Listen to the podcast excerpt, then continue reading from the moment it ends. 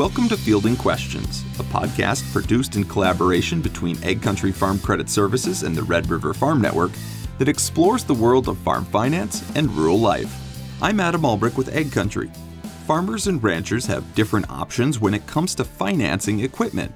Today, we're going to learn more about one of those options. Tate Mosier works as a territory manager for AgDirect. Welcome, Tate. Thank you. Now, Tate, soon harvest equipment will really get rolling here in the upper Midwest. Could you give us a high level overview of what Ag Direct is before we dive in and explore different areas uh, in a little bit more detail? Yeah, sure. So, uh, Ag Direct is part of the farm credit system, and we are a limited liability partnership between 16 farm credits throughout the uh, throughout the U.S. One of which being AgCountry. So, we are partners in uh, financing, and everything we do goes directly to the uh, AgCountry portfolio. And so, is all equipment eligible for financing, or is there anything that can be excluded? If it's for farm usage, we can finance it. Anything rolling stock, so anything that you can actually go physically pick up and take, is financeable through through AgDirect. Um, it's if it's a fixture of any kind, uh, something like uh, you know grain bins, uh, buildings, things of that nature, we would refer that back to our partners. But yeah, anything with a rolling stock is financeable through AgDirect.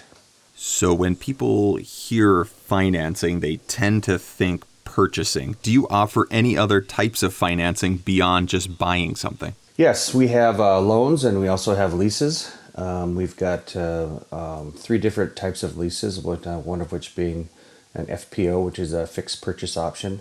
Other people like to call that a walkaway lease. Uh, we also have pro leases, which is a purchase or renew only. And then we have put leases, which is a purchase upon termination. That would be considered more of a conditional sales contract. So if somebody wants to uh, get into a piece of equipment and still depreciate it and uh, write off interest, that would be the avenue to go. All right, so you mentioned a couple different types of financing options for farmers out there. Walk us through the process of determining what type of financing is right for a farmer who might be interested in a piece of equipment. What should all be taken into consideration? Well, their income levels for the year, uh, first and foremost, um, and it also depends on what their tax situation is. If you get into estate planning, whether you're going to, you know, pass equipment off from generation to generation, you know, you might want to consider that as uh, farmers start to age and, and want to pass things off to uh, their son or another partner. Now, it sounds like you guys work to finance equipment from a dealer, an auction, or even private party. Could you just expand upon these options a bit? Yeah, so by and large, Ag Direct was uh, established to work with the uh, point of purchase, which is at the dealership level. And so we work with just about every dealership um, in every part of the state and, and in every part of the country, um, offering an alternative form of financing to their majors. Now, we do have other competitors in that space, but uh, we, we primarily work with the dealership, um, the dealership level. Uh, we also have our, our partners. Uh, they refer business over to us. Uh, so if a loan officer in, in, a respective retail office would generate some type of a rolling stock loan, they could definitely get in touch with us and and uh, we could handle that transaction for them a bigger and bigger part of what we do is the uh, private party and auction business. So, third party purchases where farmer A is buying from farmer B. Uh, we do a fair amount of those transactions. And then the auction business is um, definitely something that has taken off in you know the last you know three to five years. I think we established our private party and auction group about 2015. So we're in our sixth year and growing it pretty close to substantial levels. So yeah, those are those are about the three, three to four. Yeah. So what happens if someone wants to purchase a piece of machinery from a dealer that doesn't work with Ag Direct currently? It's pretty simple. All of our applications are entered online. So if the dealership is set up with Ag Direct, um, they are provided a login and password, and they would just uh, enter our portal and, and, submit an application. Um, everything is automated gets transferred down into uh, our Omaha office, and uh, we take a look at it there, and everything is um, decisioned through the online process. So, Tate, we have seen a rise in commodity prices over the past year that has really bumped up some land prices. But what have you been seeing at the auction level when it comes to equipment? Yeah, so equipment availability has um, been pretty scarce um, from the dealership level to um, manufacturers, um, new equipment, used equipment. Uh, from a value standpoint, used equipment has been increasing pretty much month to month. So what you paid for, you know, at the end of 2020, you may be paying 10 grand for more now. Um, just availability is not there. Used equipment market values are going up. So that's that, that's the that's the trend.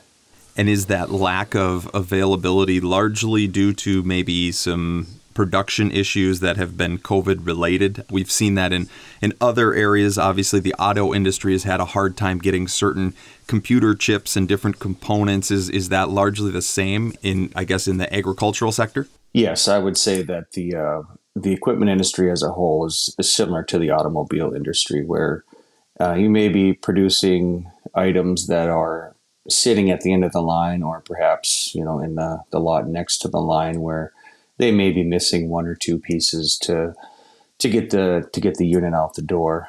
So I would say the uh, yeah we're, we're, we're pretty similar to the uh, to the automobile industry and know, basically everybody as a whole even you know to get appliances you know everything is uh, uh you know COVID delayed if you will so then, with an auction in mind, do you have any tips for farmers as they kind of keep their eye out for different equipment that actually is coming up for sale? Yeah, certainly. We um, uh, we can do pre-approvals uh, for an auction that may be coming up uh, within you know a certain time frame.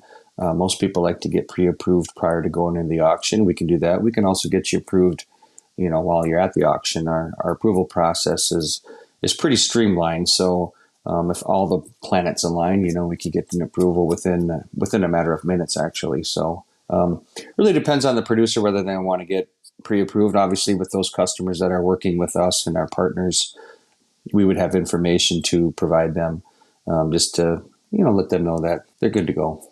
Okay, and then so finally, if, if somebody's out there listening along and they're interested in learning more about AgDirect, where should they go? Well, we do have a web page, obviously. Um, you can uh, go to agdirect.com. Kind of talks a little bit and touches on a little bit of just about everything we do. You can also get in touch with your local territory manager. So, all of us are, are listed on the bottom of the page, and if you just go by state, um, you can locate who's in charge of that specific state or specific area, and uh, phone numbers listed. You could also call directly into our office if you have any questions, or you could go to your local farm credit, uh, such as AgCountry. Well, Tate, thank you very much for joining us here today. We greatly appreciate it. Awesome. Thank you. That's Tate Mosier, Territory Manager with AgDirect. If you have a question about a financial topic, we would love to hear from you. You can send AgCountry a message on Facebook, tweet at us on Twitter, or submit your question using our website at www.agcountry.com.